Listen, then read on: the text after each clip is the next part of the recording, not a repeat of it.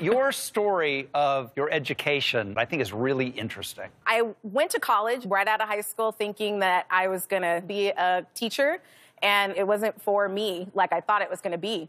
So I decided to do cosmetology because that was really more of my passion. In, in our society today, everybody thinks like there's only one way to do something, and the truth of it is there are many ways. Yes.